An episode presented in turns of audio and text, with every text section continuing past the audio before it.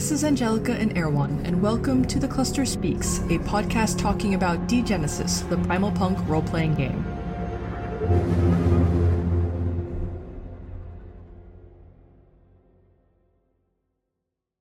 Hey Erwan, how are you doing? Hey Angelica, doing super good. It's been a long, long time since uh, since we did this. It has been a very long time, months now, and I'm sure you've been very busy. Yes, almost a year. It's been a good year. We've been working on a lot of nice stuff. An exciting year, satisfying year, and uh, Justitian has been released. So that's a big milestone crossed on our to-do list. Yeah, and everyone should have Justitian by now if they've pre-ordered it. So I'm sure you guys are starting to hear all the feedback. Um, I don't know if you guys are getting any criticisms. I was going to say criticisms, but I can't imagine what those would be. So no, actually, we I mean we read the feedbacks on Discord and everywhere that might pop on a daily basis, and everything has been super positive so far. So we're very happy with that.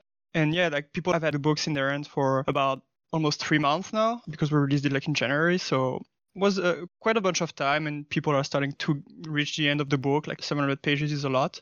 But so yeah, so now we can finally talk about it. We can go into uh, what it was like to develop this book, and to do that, because I'm not the most qualified person to talk about it, we today have two guests. We have first a returning guest, Erik. Hello, hello. And a new guest, none other than my boss, friend, and the author of The Genesis, Marko. Hello. Welcome, both of you. It's so great to have you both on the podcast. How are you today? How's everything going? Erik, you want to start? Yeah, everything's great. Saturday morning, get to hang out with you guys. This is fantastic. Had episode 53 of our uh, Degenesis campaign last night. Going really strong. Loving it. Loving everything that's happening with the game. So, and I'm super happy to be here. Wonderful. Angelica, Erik, I'm a big fan of the work you do. You do God's work on the Discord and in the community. I'm a big fan of everything that you guys produce, the content that you bring to the table. I'm super happy to do this with you today. So I hope I can contribute some good stuff. Yeah, absolutely. I guess we'll start a little bit more general in terms of our discussion. Since Justitian did come out and it's a huge world building project, let's talk about what world building degenesis looks like for you. Like what goes into your process? You know, when you start thinking about building the city of Justitian itself, like what are your first steps and where do you go from there? Well, I mean, the, the human factor is always the most important part, and I'm really obsessed about details. So I think trying to understand how a city of that size in that point in time, with all the dangers that the world brings, can function and function to a, an extent where the interactions between the different parties appear logical and in some way codependent on one another is one of the first parts of creating that city. And I think when I look back in, into the first edition, what Chris and I did when we developed Justitian for the first uh, time back in, what was that, 2004, we had a very clear idea of the concept of security for freedom. So this is what you exchange at the gates of Justitian when you enter the city. You put yourself into the hands of the judges and there goes your freedom bye bye. So this is really like the core concept. And like if you look at the book as a whole, like that principle is true throughout the entire protectorate. You can feel that sense of belonging to something wherever you are in the protectorate because everything is under the banner of Justitian. But at the same time, you know that there's people spying on you. You know that there's an easy way to land up or land in the cleft if you, however, manage to piss off the powers that be. And um, that is really the core concept of the world building in itself. Like you start from there and then everything else comes after, grows into it, so to speak. I did notice that that is a very consistent theme as I was reading Justitian. There was never a point when I was reading the book where I thought that it felt incongruous with the content that came before, which I think just goes to show you how having that theme in mind in the very beginning really helps keep everything as one cohesive whole. Well, I think the benefit that I had was that we had a first edition of the book. So when we released the first edition, Chris and I back in 2004, the first book we worked on was Justitian. So like we developed that city relatively early. What I did with the new edition was to look at the old material and see how it can be expanded, how it can be reimagined for the Rebirth edition, how it can be tied together with Jahamed's trilogy, which had massive political impact, and how some of the old ideas could be freshened up and brought into a into a new light, uh, to give everything more momentum, to figure out everything also from a design perspective. We had a very, very long design phase on the book. We started working on the actual art and architecture and the look and feel and theme of the city all the way back in 2017 already. So we spent almost a year of just creating a visual feel for the new edition that would give us the information that we need to like make it all feel three dimensional so to speak. And if you know what the place looks like if you really figured out what the conditions are under which people live how they travel how they interact with one another what is important to them on a daily basis what goods they have what resources they need all the other aspects fall into place so to speak because the world is is our world. It's just projected 500 years into the future talking about the economics of it and the architecture and uh, all those things made me think of a couple things. One, I really wish my college economics professors had explained the way our world works and the way that uh, you explain the economics of Justitian because it really does add a lot to the immersiveness. And if you were to say to somebody, no, no, the economics are really important in Justitian, you know, they, wait, this is an RPG game, but it really does situate what's happening really, really well. And I, that's one thing I really love about it. And of course, the architecture as well just makes everything feel different and new, but also not completely alien in terms of constructed out of a whole cloth from nowhere. So that's just something that I really love. But I wanted to ask you a question, Marko, about this. Like, as a design studio, I don't know a whole lot about how the process works when you're doing work for your clients, but I get the sense that this sort of really going down into the details below that visual level sort of what are all the things that inform that visual construct is something that is second nature to you. And so I kind of, I almost feel like it's this secret weapon that you guys have in terms of how you think about world building that most RPG companies are not they just don't have that. They're not immersed in it day after day. And I'm just wondering if you could speak to any of that. Well, well, I think the benefit comes from the fact that like when we brainstorm we tend to throw away all the obvious ideas first. So we, we try to get like everything out of the way that like everybody else would think of. And then we focus in on the second or a third or a fourth or a fifth pass in iteration. I don't know how many concepts we did of the elevator platforms.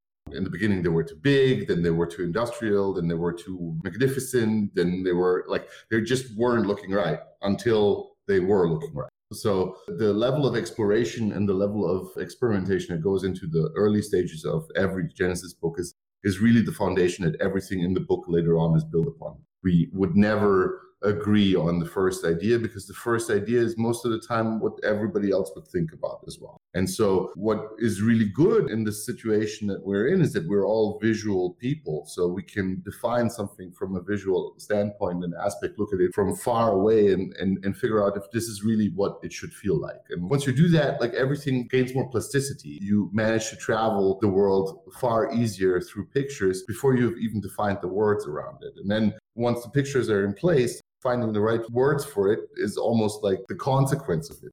That's really what I prefer when we do any sort of expansion or world building or client work, even is to just like really look at the ideas first. What are the ideas that are available in that direction? What has been done before? Of course, Justitian is just a city, you know, like there have been other games that had their main uh, or major city on display. But why is this one in particular? Why does it work? What's the layout like? How does person A get from this point to this point? What does that, that travel entail? And then you fill those details with additional information, and the story tells itself, really. That's what it comes down to. Yeah, I noticed when you mentioned, of course, other RPGs and video games or whatever may have showcased their own large city or capital city or something. When I was reading Justitian, I felt it was a completely different experience compared to reading all those other major cities. Because when you look at another tabletop RPG, for instance, you'll get major landmarks, maybe useful shops for any adventurous, you know, characters, but you won't get into the nitty gritty details of okay well this shop sells beer and this is why and this goes into the, the history of the clan why they make the beer in the first place or have this specialty brewing anyway. Or you know if you're a traveler going through different districts this is how you'll feel or this is how people will treat you in each different one. I, don't normally get that when i read about other cities and other rpgs i thought that was a very unique experience and it, it transformed the reading experience into almost a like a lived experience for me What you're describing is an error that I see with a lot of fantasy writing in general an author will go to great lengths to describe the exact measurements of a place. So this room is like 18 feet long and 14 feet wide. And then there's this brass door and it's engraved with all this bullshit. Like nobody needs that.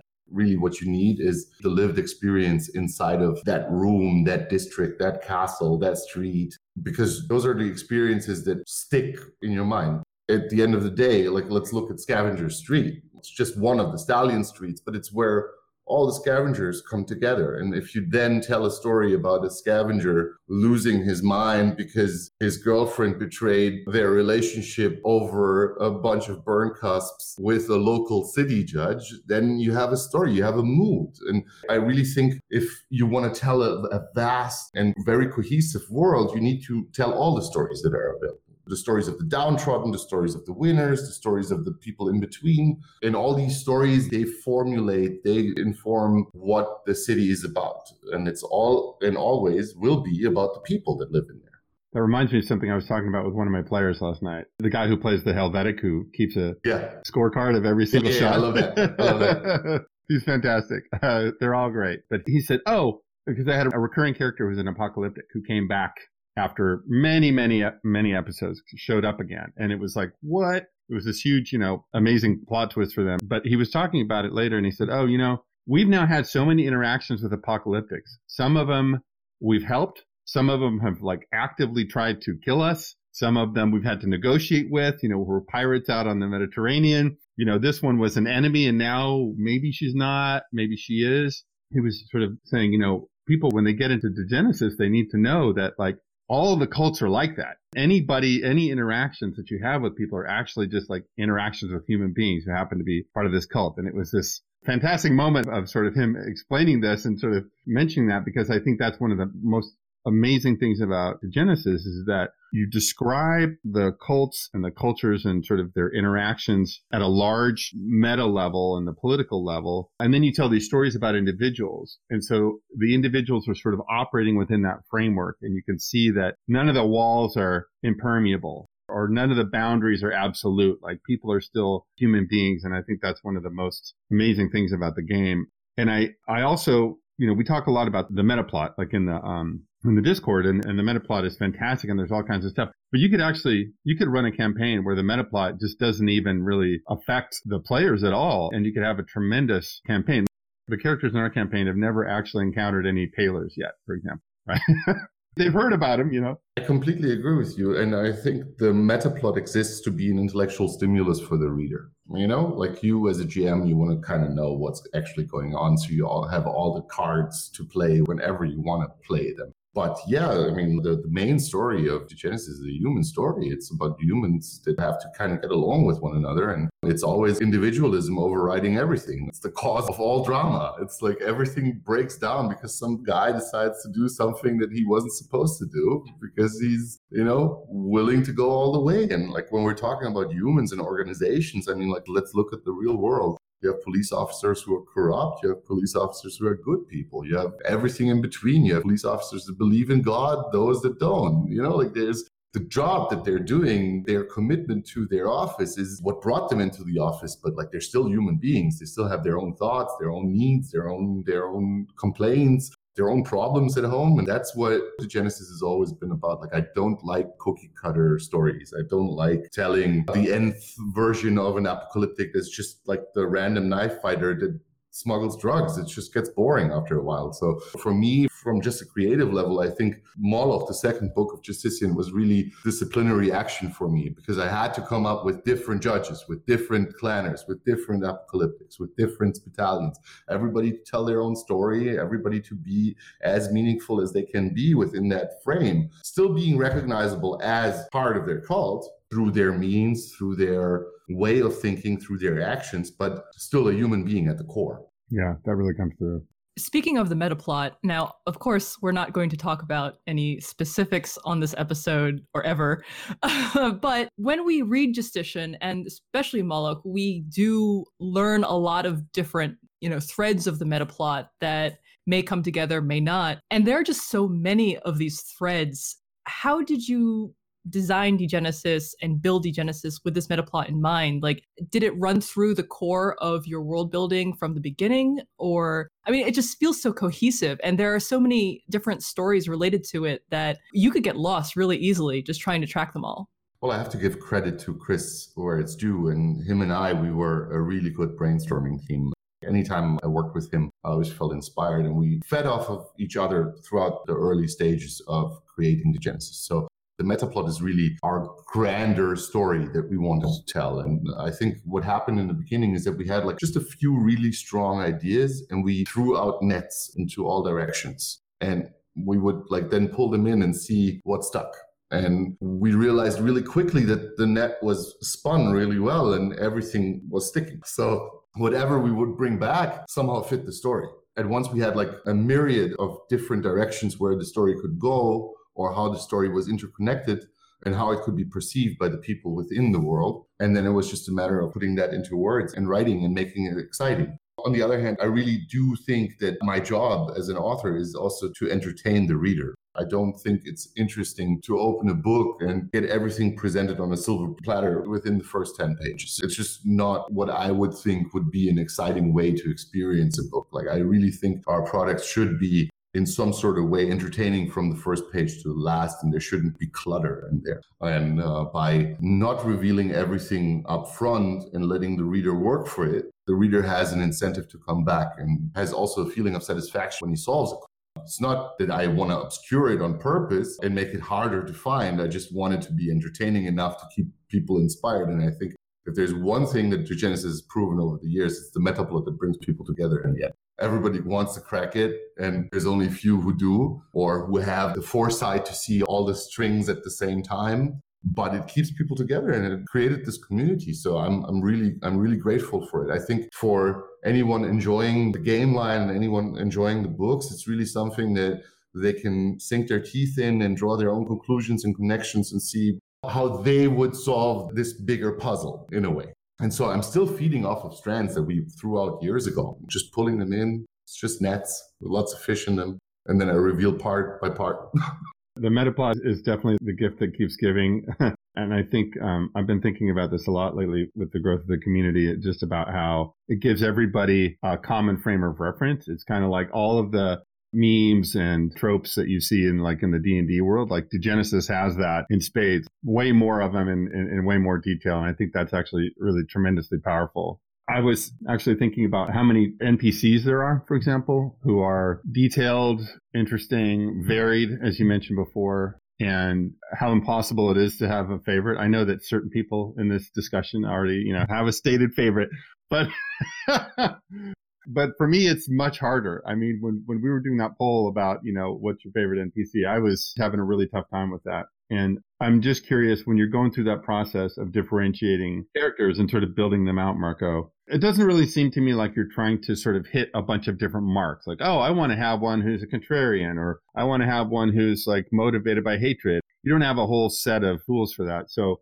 I'm just curious, like, what are the prompts or things that sort of engage you to help you do those differentiations between characters? I mean, personally, I have to say, like, characters are the easiest to write for me because I always write from life. I always write out of experiences, out of people that I, have met. Like, for me personally, like, King Cockroach is a perfect example of a person that I've met a million times over. It's a person that wants to be famous no matter what. They want to make it somehow. They want to belong to a group and they're just not capable of it. I had this situation a million times over when I would give a workshop and teach art and you have the portfolio review day and then you have like the 20 year olds they show you their portfolio and it's all good you know it can be developed into something but then you have the occasional 45 year old who just quit his job left his wife and child behind to pursue a career in art and you look at the sketchbook and it's terrible and you just want to tell the guy dude like wake up go home apologize to your wife apologize to your boss stick to what you were doing before like don't try this like it's too late. Like there's no way you'll ever catch up. And so for me i'm really grateful for having met thousands of people in my life. I feed off of that and i create characters on the fly through that it's very easy for me. It's like almost I don't have to think. I'll get into their mindset and I think about like, ah, oh, what's their motivation? Why does he want to do this? And what does he really want to give to get to his goal? And then I'm already in, and then it, it just goes on its own. That's incredible. First of all, you didn't hear me because I was muted, but I was laughing really hard. but it's the truth. Really, it is the truth. And second of all, that means anyone is fair game. Anyone who Marko knows. Everybody's sweating bullets right now. Who am I? no, but uh, you must have met people like that too. You know, like I do think if there's one thing that Genesis characters are particularly known for is that they're very close to life. Their motivations are very, very related. Even like big hitters like Vicar and, and BA, like you can totally understand how frustrated. Like you understand that he's living a lie and and that he's being praised for something that he would have never achieved if he didn't break with his own religion. And and like just having that as a burden as a cross to bear is terrible. And then it goes on for years and you have to march to the city that praises you year after year and like live that lie over and over again. It's devastating. Like no matter what kind of hero you are you're like imagine metallica like every concert they have to play nothing else matters. Do you think they like it still? I hadn't even thought of that. I mean they must be in hell. They must be in hell.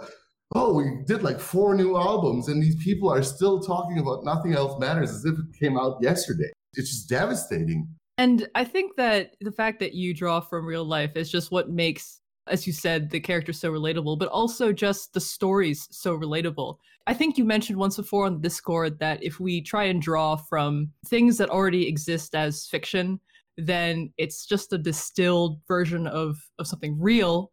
And so our version would be even more distilled and more yeah. distant from reality. So when it comes to coming up with stories and these characters, obviously you mentioned real people that you know for the characters or or knew. But when it comes to like stories on the website that you post or stories of events that are going on in towns and villages across the protectorate, like what do you draw from to get those ideas and inspirations? Well, first of all, I, am not trying to repeat my ideas. That is the trope that you can easily fall into, especially when you're trying to write a telephone book of a companion. So, like, you constantly need to double check is this good enough in comparison to everything that you did before? Is this just a repetition? Are you being redundant? Or is it actually bringing something new to the table? With Justinian, it was relatively easy because I had a clear idea of what the protectorate needs to provide for Justinian to function. So, like, just looking at it from an economical standpoint, where are the resources coming from that the city needs to be able to function? And who controls the resources and why and what kind of story is in there to be told. And then you easily get from a very broad stroke level of like okay where's energy coming from to you know almost like a crime sabotage story as to how the chroniclers got in charge of mobilis. And then you travel back in time and you kind of retroactively build that story out. You know the chroniclers at some point in time in history got in charge but what's the story behind that? And then you already know you need to hide something in there for the reader to be excited about it. Otherwise, it's just another energy producing city. What are you going to do there? Like, it's not very exciting unless you give the city a special secret or some sort of darker history or hidden plot that can be uncovered by the reader and the players. You mentioned, you know, not just another energy producing city. It's not just another uh, Houston or whatever. Yeah. But that makes me think about something that I think sometimes trips people up when they come into Degenesis because the dominant paradigm in the RPG world, I think, is the you know, uh, the people who are walking around who are good are like, you know, I've got the good uniform on and I'm lawful good and I'm a paladin, you know, and then like, oh, the kobolds are evil and like everybody knows. And it's like, yeah. you don't have to make any individual decisions about whether your actions are good or evil. You're just automatically on the right side or the wrong side. So that's one thing. Yeah. And I, I, think that because of the emphasis on individual characters, I think that Degenesis is far different and much richer and, and deeper for that. Oh yeah, yeah, yeah. It's totally Fifty Shades of Grey. I, yeah, I... yeah, yeah. And again, that's like it's one of those things where you can't just resort to the TLDR and say, oh, you know, it's a post-apocalyptic game that's like D and D because it's it's that's not at all. It's a very very different kind of thing. It's like saying I like movies. I like tabletop RPGs. Well, okay, well, what kind? And so I just wonder when, when my argument in all of that is always like, do you like life?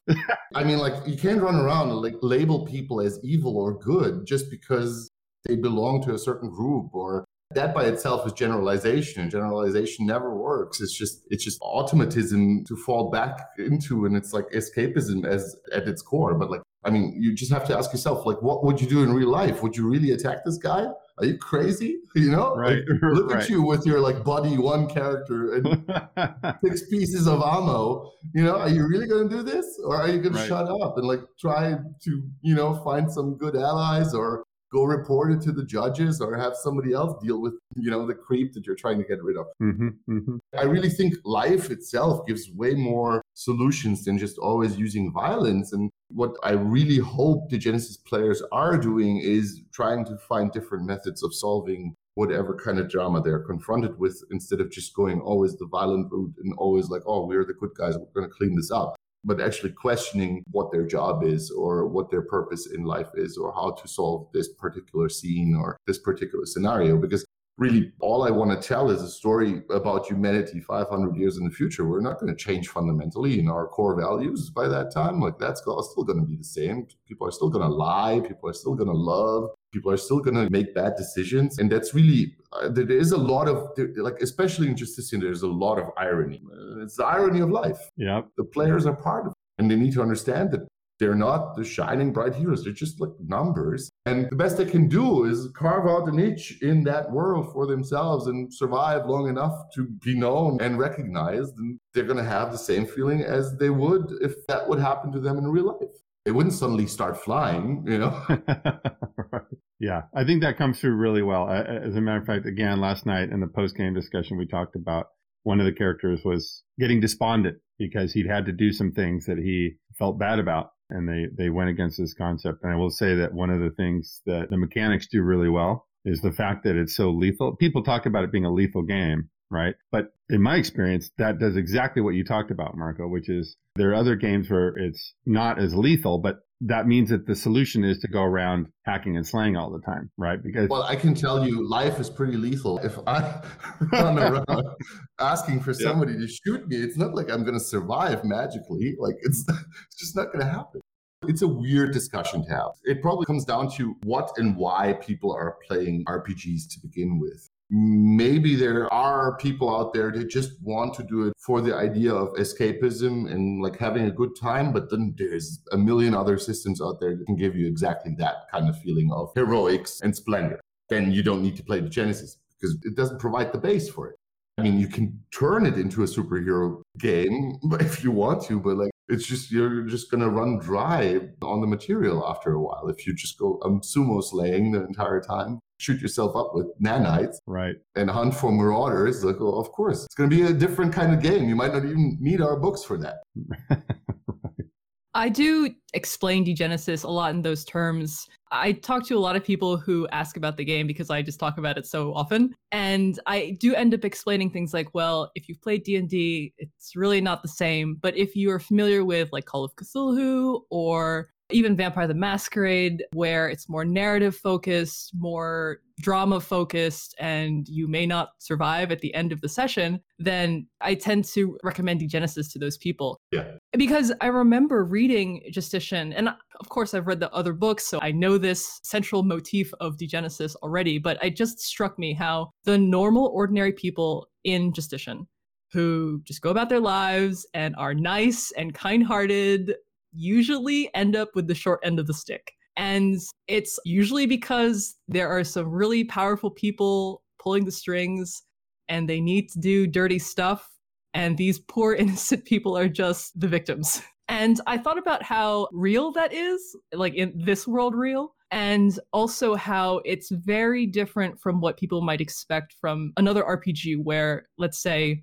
you are good and you're kind hearted and you go about doing these good things and you're lauded as a hero and everyone knows about it. But that's an escapist fantasy, as we've just talked about. Yeah. I don't know that that kind of gameplay would result in the happy ending that people expect if it were to be done in Degenesis. It all comes down to the philosophy of what you believe in, but I do believe in the idea that people are just not good to one another in general. You know, people abuse one another, and if they see an opening, they're going to try and take advantage of it. And Genesis has always been a game that already has a very strong depletion of everything luxury, resources, food, goods, money, ammo. And to survive in a world like that, you just need to abuse other people or you're going to be abused. It's very much what it is, but like that's how life has always been. It's always been an abusive system, and those in power abuse those who aren't. The guy who's running around through the world fully naive and like just wants to return to his family, he might have a great goal and it's noble, but he's probably the first to fall under the sword if you know somebody decides to axe him or takes advantage of it. I'm not proposing that as a life model as well. I'm just trying to reflect upon that because it's such a greater topic of our humanity and of our society and how we interact with one another. It's not to celebrate it. I'm also not trying to put it on a moral pedestal and question it. I'm just trying to show it because I think it just needs to be shown to be realistic. Otherwise, I'm presenting a world that is foamy and cushiony and feel goody that I just don't, I wouldn't recognize. Yeah, and that's what I I guess what I was trying to get at is that the situations and the stories in Justitian or in the other books, they have this power to them. It's not good. It doesn't feel great, but it is impactful. It leaves me thinking about it later after I've put the book down, and I don't have that same experience with other games. Some books and some movies, yeah, but it's one of those things that stays with me and I guess just elevates Degenesis like you said, you're not putting it on a pedestal. You're not saying that this is what I believe in, but just this is the reality of some people's lives. Yeah. And for those of us who have never experienced that, it's a little bit like a wake up call, I guess. And I personally like it. I think it's great because of that. But I know, yeah, I, I know that there are some people who wouldn't enjoy it as much. Oh, of course not. I mean, like Degenesis is very bleak and it's a 2,500 page long human tragedy, if you want to sum it up like that there's a lot of drama in there, but I also think there's a lot of good humor in there. There's a lot of uh, really fun stuff in there to be explored. There's good science fiction hidden in there. There's something for everyone to uh, make the trip enjoyable if they're not liking the general feel of the game. But like, I also cannot change the general appeal of the game just to hopefully try and please everyone. I need to stay true to what I want to do, and this is a story I want to tell. And I'm not saying that you should. I'm not saying. No, no, I was no. just musing out loud about it. I didn't get it like that. I'm just wondering if I look at the general Genesis fan, they're attracted by the realism of the story, the human factor. I'm not talking about the primer. I'm not talking about the recombination group. I'm talking about just the human aspect of it. And I think that draws people in to begin with. And that's how they start liking the game because it's a dirty game. It doesn't give you a lot of advantages. You have to be smart about how you're going to survive. So I think that is the most attractive part because it doesn't try to sell you a concept where everything is going to be super if you just hold on long enough and gain enough experience points. It's not what's going to happen. You're going to get more responsibility. Things are going to suck even harder if you reach a certain rank. People are going to expect you to make decisions. And we all know people don't want to make decisions. It puts you into a disadvantage to put yourself out in the open because you draw the crossfire on you. Any person that steps forward with an idea will be the first person to be killed in any sort of confrontation. So that really is the core concept of Degenesis. And I think, Erwan, you you've been playing. I mean, you've been GMing way more than anybody else in Justitian itself. What does it feel like for you when you run your group? Well, it feels like it's very, very dense. Like there's really a lot to keep in mind when you're playing in the city just to make sure that you stick to the vision and you also convey each and every quarter and neighborhood and location accurately. That ties back to one of the advices that we like giving is like it's easy to want to involve everyone because you have like 100 NPCs that are fleshed out. You want to like machine gun uh, NPCs all over the place, which I personally think is a big mistake because as soon as you've introduce them all. Who are you going to be relying on, and uh, what is going to be the dynamic of the game? But in the end, playing in Justitian is like, okay, I'm in this big, big, big, big, big sandbox, but I have most of the tools. The only thing I really need to do now is coming up with a cool story. But then once I have this story in my head, it's super easy to play because everything is just laid out and I just have to be okay. Well, what about your players? Do they feel like they're being taken advantage of at every corner and every opportunity? They're definitely doing a lot of mistakes and they're definitely paying the price. But I told them before and like and they know because they're familiar with the setting, but I told them very early on that Justitian was an unforgiving lover and that it was going to be a very complex situation. Just from the fact that some of them are not citizens, that's completely unbalancing the way the relationship works. Like we have two scrappers and two clanners, one of the clanner is a citizen, the other one is not, and the two other characters are not even like they are like former criminals. So it's like it's a very specific power dynamic because they are trying to stay away from the judges, the chronicler, the Spitalians, just because they don't want to have more problems. So yeah, the I feel if you play it right, the setting is very interesting to play because you have like all those opportunities to mess up with the players, but also that creates nice situations like conflicts generates like those interesting situations where okay, so now we have to fix this. So who are we going to rely on? And you have to find new NPCs to rely on that can help you out. And those two can become your allies, but they can also betray you.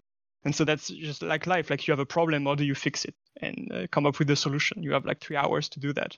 Arm's Way, for example, was a, nice way to show that you have a very simple problem. Take this uh, packet from point A to point B. In your mind, it's like, okay, it's easy. It's like just 20 ish kilometers. We can do that easy and then you come up with all the conflicts during those eight hours of walking just make the story super interesting. And i think Justitian does that very well. It gives you all the tools and all the cards to understand what kind of stories can be made from that sand. Yeah and the city itself is harsh and unforgiving like any authoritarian system would be you know? Yeah. Basically imprisons its people but offers them security at the same time. Yeah exactly. And i think for example the first time duncan he was playing an Hellvetic back then. The first time he arrived in the city and he was checked by the Spitalians, the judges, everybody was trying to make sure that the guy was safe to enter in the city. And he was thinking, well, I'm, I'm a fucking Hellvetic. I, I should be able to enter the city and do whatever I want. But no, no, you're, you're, you're nothing. You're just like one of the infinite amount of mosquitoes that are trying to live off from this city. So you're going to behave and you're going to respect the rules. And that was funny because learning the rules through the character was because that was back when Justitian was not released. So they didn't know like the Iron laws or anything that could mess up with them.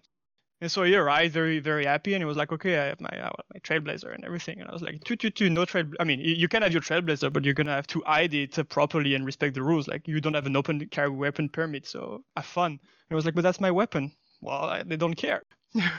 and that's just funny, you know. It's like uh, you have to play by the rules, and the rules don't care who you are. That actually brings to mind something else that I think is really different about Degenesis And one of the things that I really enjoy is, like, for example, the killing game is a good example of this, where there are these larger machinations going on, right? And I think about it in terms of like wars in our world, right? Where there's this huge thing and it's the big story of, you know, mm-hmm. World War One or World War Two or whatever. But then there's thousands and thousands of stories within that. Yeah.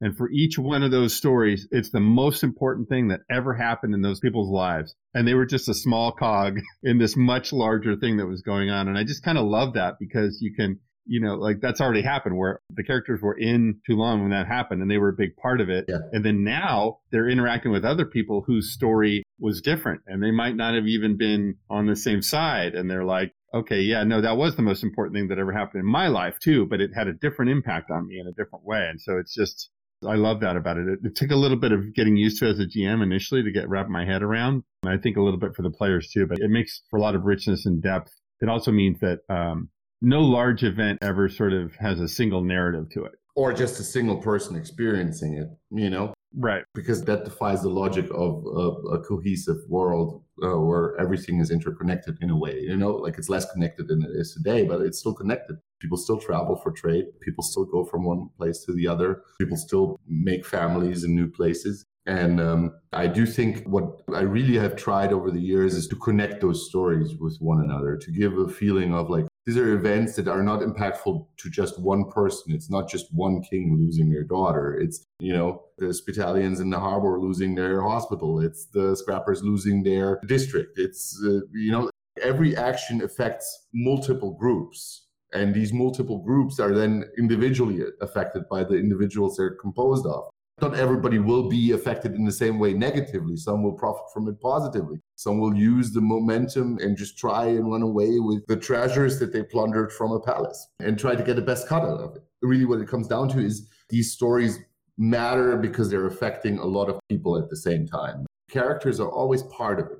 A lot of the complaints that I heard over the years is that, yeah, well, the adventures are so railroady and they don't give agency to the characters, which is complete nonsense. As an author, I sit here, I have personal agency right now to talk to you guys. But if everyone comes to me tomorrow and he tells me he doesn't want to work for me any longer, there's absolutely nothing I can do about that except for dealing with the problem that I never wanted to have. There goes my agency out of the window. I might be wanting to do something really productive tomorrow, but then I have to deal with a problem at hand that is not part of my agenda at all. So this is how real life works. Things happen, then you have to deal with it. Problems arise and you have to deal with it. No matter how much you dream about like just doing your thing and having your agency all day long and being able to do whatever you want to do, the world around you impedes on your life and continuously forces you to make decisions. And Degenesis does just that. It just proposes that there is things happening in the background which can be either considered white noise or really impeding problems and how the characters deal with that is what makes the story. In most cases, it makes the story great if you use it right. And I think that's that's actually something that's pretty funny because I didn't think about the killing game for a long time. Like it's always in the background. We talk with people on Discord and everything, but I don't remember who. But someone on Discord was like, "Yeah, but I don't know how to make the characters play in Toulon, blah blah blah, because the the story feel like it's railroady." And I thought about this moment where you could play the adventure completely differently. Like you have the framework of all the shit that's going on, like the city is exploding, war everywhere. But what if your story is not about trying to save the city? What if your story is about trying to save the people that you love in the city? And that ties back to the first advice that Marko gave back in the days is like make the people attached to the city of Toulon, make them have friends and like links to the city so that they feel engaged. And back then I was like, I agree with that because I want the players to feel like they have to save the city. But then when this person asked the question, I was like, actually, you could, could just decide to completely stay away from the major players and just go through the city to try to, I don't know, save the students that you uh, you brought to the city from wherever or you can decide to try and find your friend in the scrappers that you know might have been uh, enrolled in the mass conversion of the iron brothers or whatever. And i think that's the strength of the adventures that are brought to the table. Is like they give you this huge framework with all the events and what is supposed to happen if nothing does anything. But it also gives you the freedom to say okay this is what's going to happen in the background but what i'm going to play is completely different but it still goes through that set of events. And i think that's super powerful when you think about it. Like you could do the same with Black Atlantic. Hell yeah, you can play a group that manages uh, to get refugees out of the city. You can play a group that tries to set up supply lines for the people who are trapped inside the cauldron. You can play, you know, the medics that are coming together to patch up the beau monde. There's so many ways to go about this because you know what this overall story is. You can basically have the overarching story play out in the background while you pick out any kind of detail and play it with the players at hand and give them a completely different feeling for the scenario unfolding in front of them. And they're going to be spectators, maybe, but they're going to also be able to have their agency in the in the situation that is arising in front of them, and what they do and the decisions that they make are what really informs the campaign. And that's basically summed it up real well that's why all the three different adventures can be played in any sort of combination, any sort of storyline, as long as the GM is creative enough to really use the material just as the groundwork and not something that is set in stone and him being afraid the RPG police will show up at his door to check up on him. You didn't kill baddies. This is bad.